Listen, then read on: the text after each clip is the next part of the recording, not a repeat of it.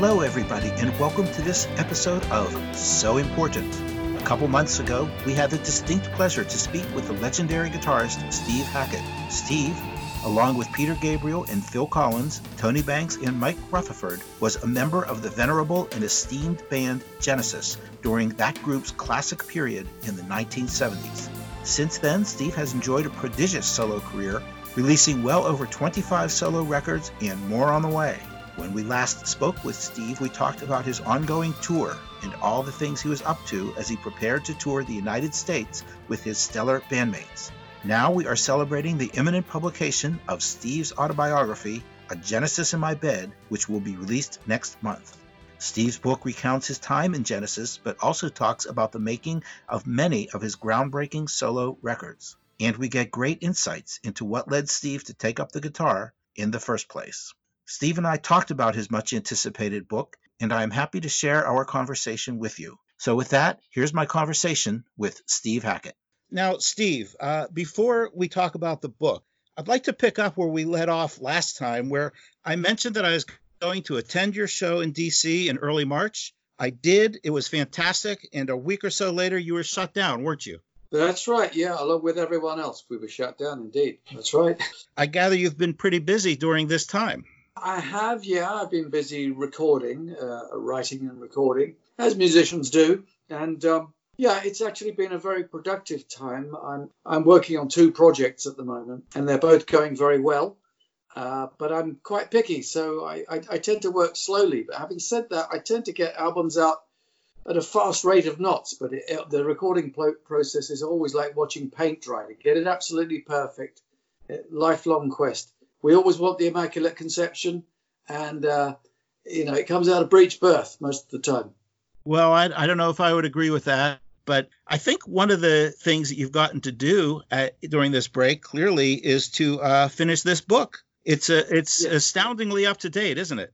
Uh, it is, yeah, it is. It is very up to date. Um, there were a few things added just really at the last minute. It, will be out in in July, July twenty fourth, and uh, this is it first book under my own name. This is it. And what led you to write this book? You know, I started it 15 years ago. I'd been working on other people's books. I'd been interviewed a lot for other people's books, many books on Genesis, uh, one or two written about me. I think the last one that I did, you know, the the, the Alan Hewitt, people were always saying, um, "Oh, I read your book," and I said, "Well, actually, the book isn't by me. It's a series of interviews. Sure, it's very different when it's coming from the horse's mouth. There's certain things you'd like to say differently, and you can consider that with the written word as opposed to the spoken word, which we're enjoying at the moment. But yes, you, you have spont- spontaneity with the spoken word, but when you read it back, you think, well, I really wish I'd been able to say this, and uh, I haven't quite got my message across. So um, uh, writing is, is very different, and there's lots of rewriting, of course.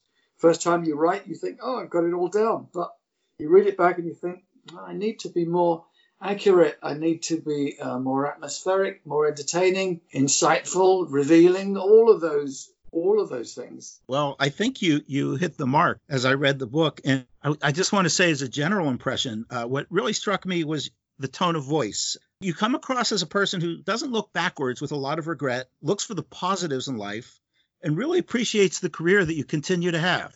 I think of life as a line. Nobody knows when that line stops, but uh, I sure as hell want to pack, pack, in as many things as I possibly can uh, between now and and and ob- oblivion. And um, I think the older that I get and the more experience I have, the more I want to be able to share those things, whether they happen to be musical or whether they're in terms of reflection and uh, the reason why I've led my my life a certain way. You know, when you when you're young, it seems like a, a haphazard thing. You're just trying to make your mark, scratch on the wall, and I, I guess your intentions are fairly fairly bland. When I when I started out, I wondered if I would be able to make a living as a musician. I didn't start out with the idea that I'm going to be Madonna. It's not like that. I don't think it's like that for the British. But I did, you know, a number of jobs for five years before I I um, hooked up with Genesis. Didn't mean I was idle musically, far from it. I was rehearsing every available night with one outfit or another. But that gives you some idea of the mindset. Well, you talk quite a bit in the book about those early years. And I'm wondering if you can uh, share with us what led you to the guitar and how did that lead to Genesis? And you had a wonderful uh, want ad that Peter Gabriel responded to, if I recall. I think the first guitar that I actually touched was one that my father brought back from Canada. It was a big beast. I could not really get my arms around it until I was about 12. And then I started twanging away on the bass strings.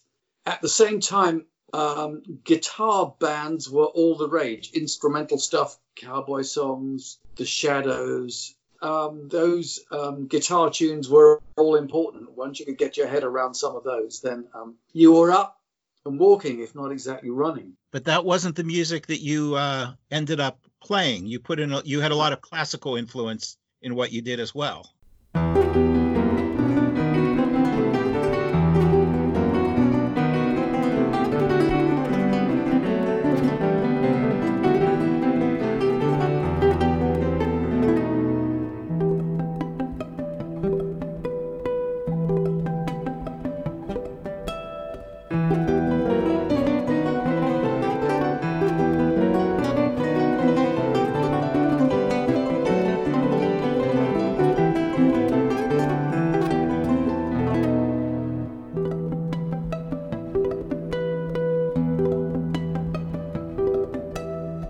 That's right. There, there, there, was. I mean, I started out thinking of myself as a blues player because uh, it seemed like all the sonic developments that were happening in the guitar were happening around the blues. And so, you know, lots of people that are in uh, the area that I'm in often say it's it's blues that really engages them and is what fired them up initially.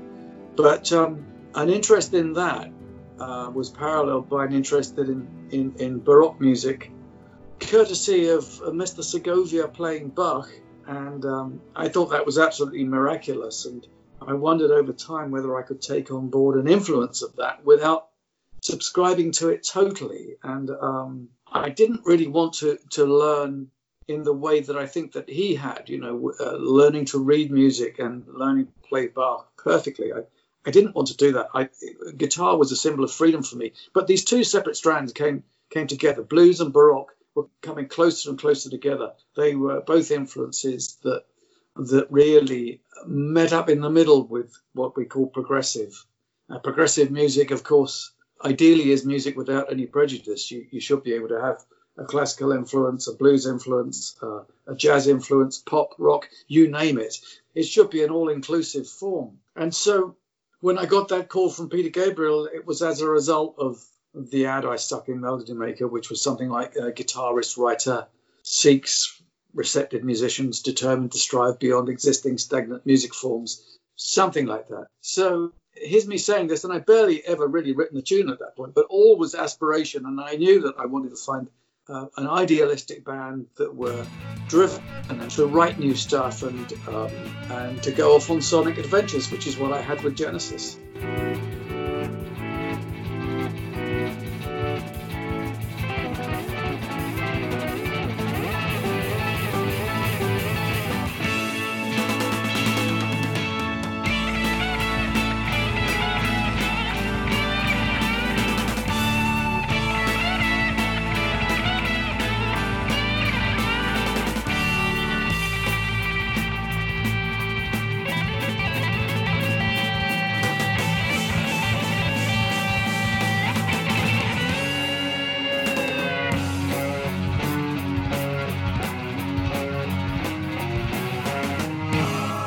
It's it's obvious from the book that that was a very special time in your life, and you were making great music with really top shelf, enormously creative musicians, as you say, and not the least of which was Peter Gabriel, whom you seem to have a bond with.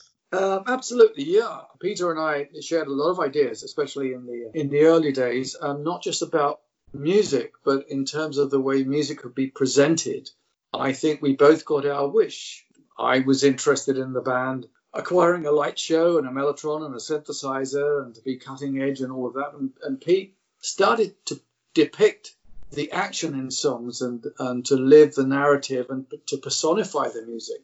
So I think with his sense of theatricality, it was a, it was a heady mixture because we had a bunch of decent writers. I, mean, I thought of myself as an up and coming the other guys had written more than I had and more than Phil had at that point, Phil Collins. Um, but we were to catch up.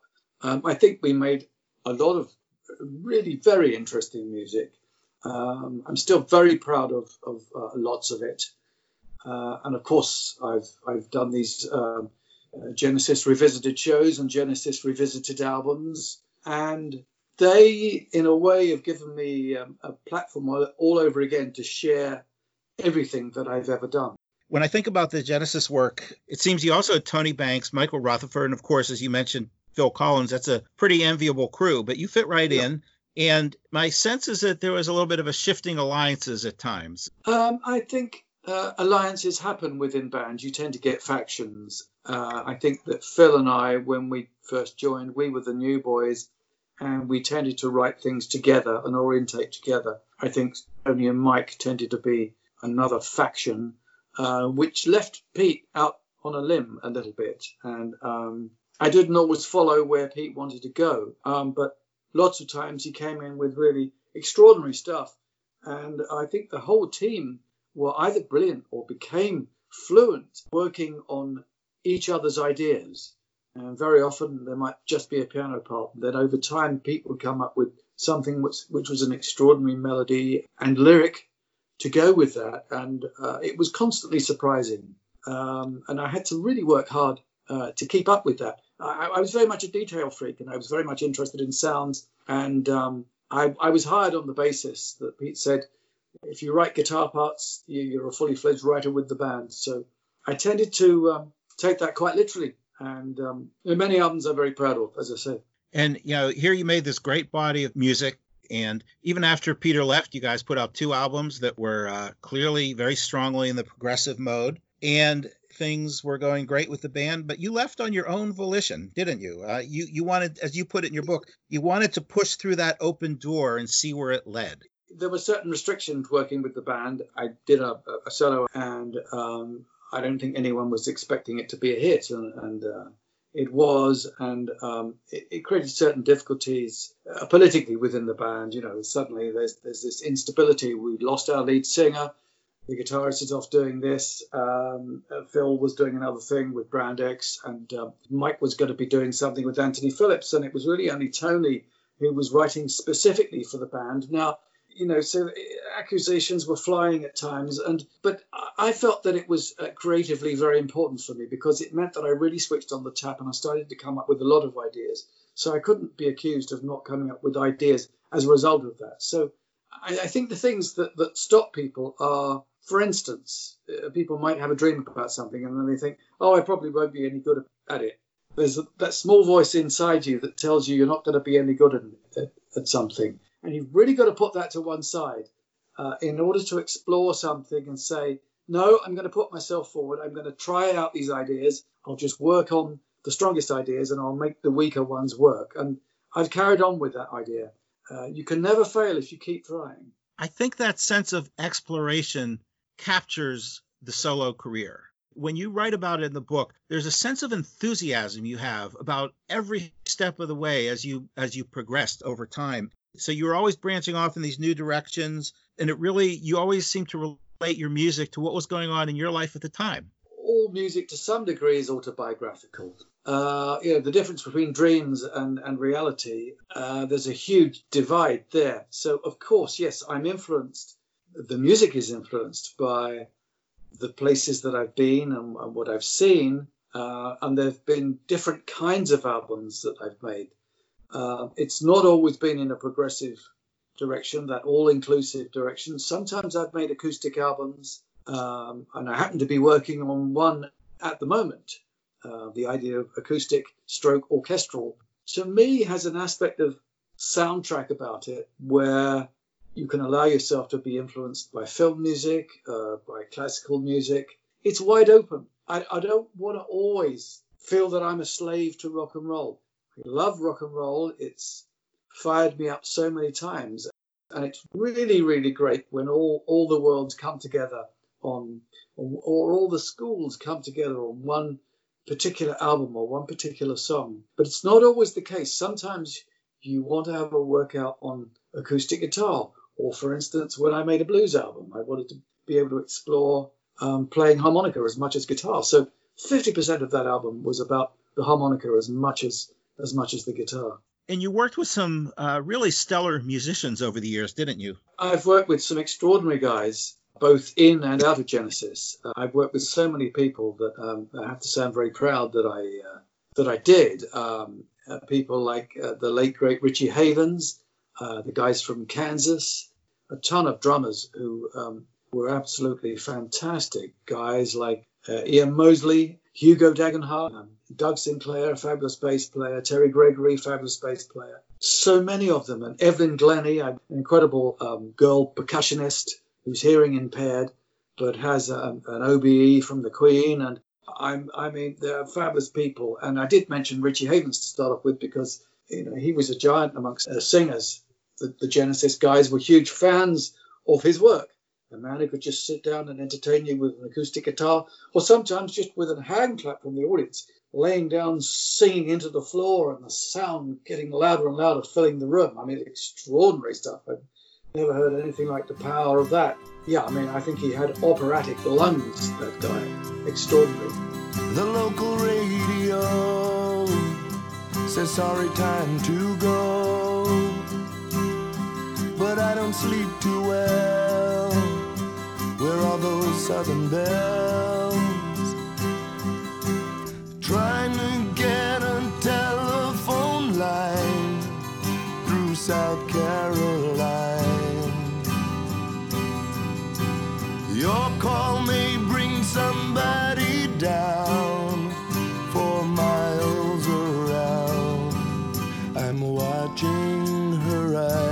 again. I won't use no fountain pen.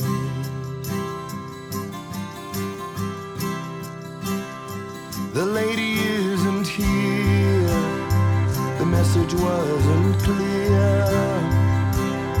She left an hour ago, screamed from the floor below.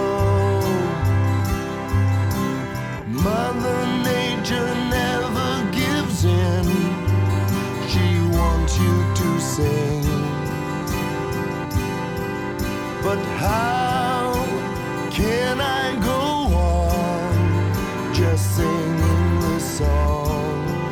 My car's out of gas again.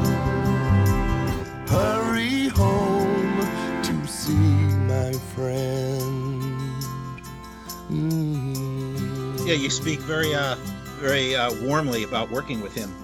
Oh yeah, he was fantastic. It was like working with God, and God trying to please you very, very hard, and that was really quite wonderful for me. I, I found those um, sessions thrilling and exhausting. I mean, just the man's energy. That I always felt drained after it, but I always felt that I'd had a sort of masterclass in terms of emotional input and uh, full commitment to music as you talked about a little earlier and you talk about in your book your solo career really had two two parts the pre and the post genesis revisited and i wonder if you can talk a little bit about how that album came about and what led you to incorporate the older genesis into your performances I was in Palermo in Italy, in, in Sicily, basically, the capital. And I was doing a, a duo thing with, with uh, Julian Colbeck on, on keyboard. So we were doing instrumental material. And a guy phoned up the hotel he said, Oh, I'm down in the lobby. I've got some albums. Would you mind signing them? He had albums of just about everything I'd ever done. And so I signed all his vinyl albums. And then he had this other pile and he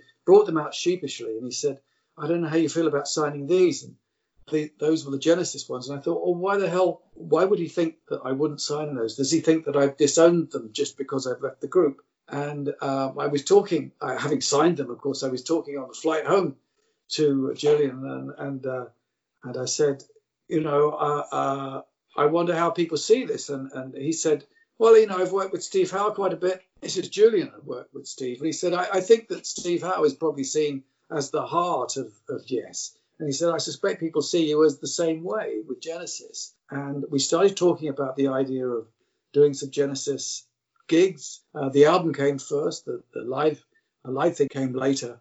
Uh, but both things were very successful, and um, I'm very glad that I went back to it. Every Genesis fan I know is pretty glad you went back to it too. And I think the balance of the solo work and the Genesis work creates a spectacular performance. Oh, well, I'm glad you think so. I, I very much like doing both. I, I tend to do either 50 50 or 40 60 uh, of, of that balance. Now, people might be curious about where the title of your book came from. I think you have to read the book to know about that. It's a tantalizing title, isn't it? It's a great title. And my feeling is that you're kind of itching to get back on the road, aren't you?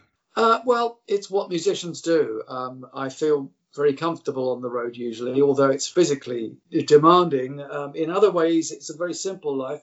You go on, you can you confront your fear and your energy, and um, you come off feeling absolutely amazing um, when the audience has uh, really enjoyed it, which is pretty much every night. Steve, what do you want people to know about this book? Well, I think the whole book is is um, an attempt at being revealing, and uh, I wanted people to realise that I'm I'm human. I'm not some uh, robot or anything, and I, have made lots of mistakes in life. But you know, that isn't the point. I think I think making uh, mistakes is really important because I don't think you grow if you don't do that. And I think the importance of risk is, is hugely important. So I would say that um, you have to take that on board if you if you want to break barriers. I, I want to say uh, it comes across in the book. It's an absolute pleasure to read. It tells us so much about you and your experiences, and I can't thank you enough.